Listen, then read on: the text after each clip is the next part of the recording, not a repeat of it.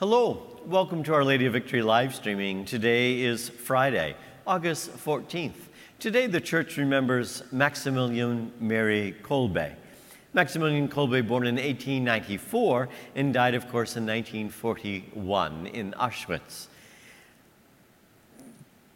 Maximilian's life was one truly given out of love and service. He's one of those remarkable saints in my mind.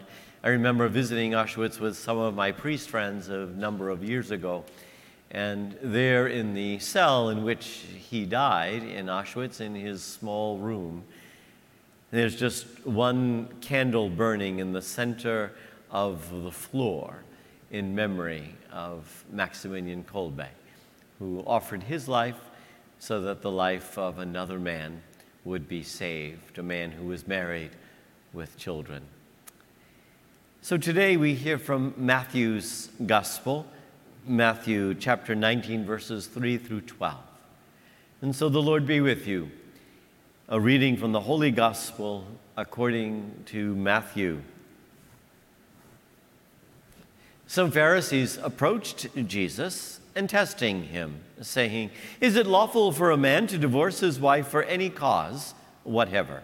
He said in reply, Have you not read from the beginning that the Creator made them male and female and said, For this reason, a man shall leave his father and mother and be joined to his wife, and the two shall become one flesh.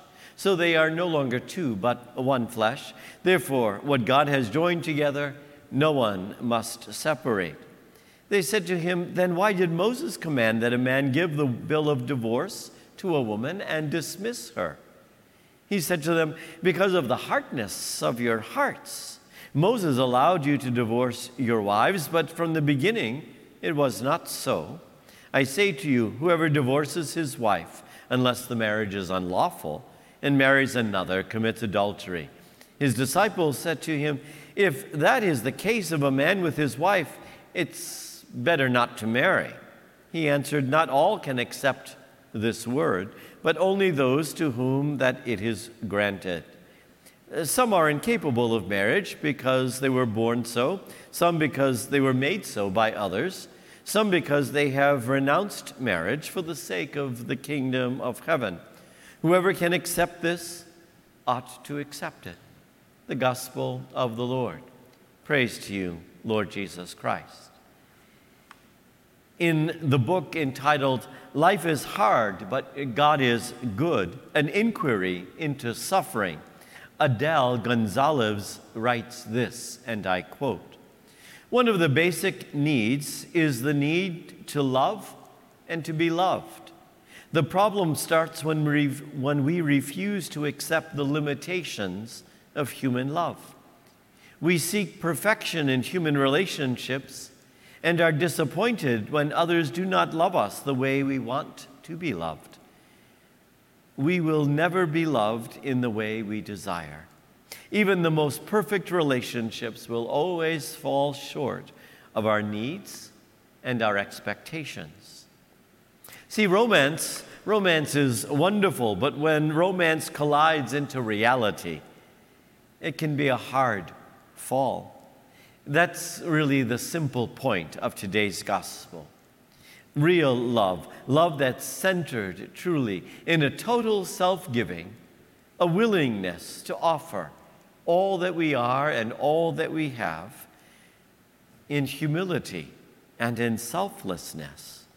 A love that mirrors the complete and unconditional love of God for us is demanding. It will disappoint and hurt. It will require hard work and nurturing.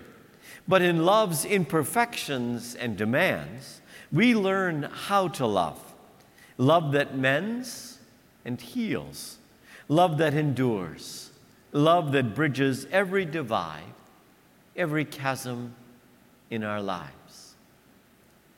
I always remind couples at their weddings or in their wedding preparation.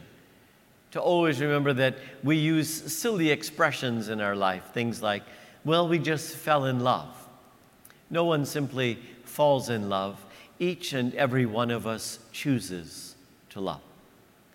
And love is that choice, love is the decision that you and I are called to make every, every, every day of our lives. We make that choice over and over and over and over again. Frequently at wedding celebrations, I, as I'm preaching to the bride and groom, as I stand in front of them, I remind them of the vows that they will profess in a few moments. And I challenge them to keep a copy of those vows and for the rest of their lives, every day, once a day, to renew their promise of love to one another. Because it doesn't just happen. You have to make it happen. You have to choose for it to happen. Now, some of you might say, yes, sure, that that priest who's not married, he's the one who's telling us about marriage. I'm not speaking simply about marital love. I'm just speaking about love. Love is a choice that we make over and over again. And truly, in my years of ministry, I would tell you that I truly believe unless each one of us chooses to love every day, it doesn't just happen in my own friendships, my own relationships in my life over the years. I've lived in seven different states. I've met people from different dioceses, in ministries from healthcare to campus ministry to homeless ministries to the ministry as the shrine director of the Rosary Shrine of St. Jude to parish ministry. With all the people that I've encountered, all the people with whom I've ministered to, and the people I've ministered with, the realization is love needs to be chosen again and again. It's a decision, it doesn't just happen. That's simply what Jesus is trying to say in the gospel story today. We get lost in all those words. They're hard words, they're harsh words, they touch buttons in us.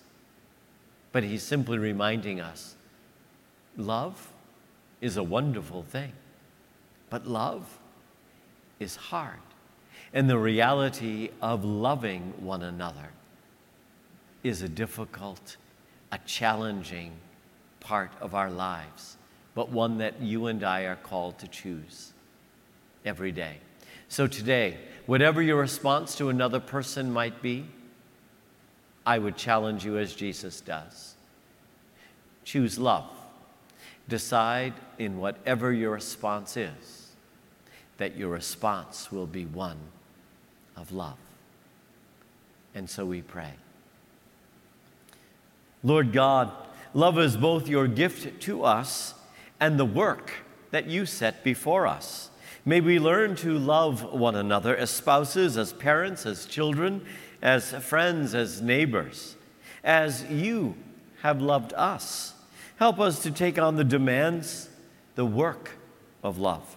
May your grace enable us to deal with the disappointment and the frustration when the romantic ideal dissolves into everyday reality, when our life with others requires more compassion and forgiveness than we can even think or believe that we can muster up.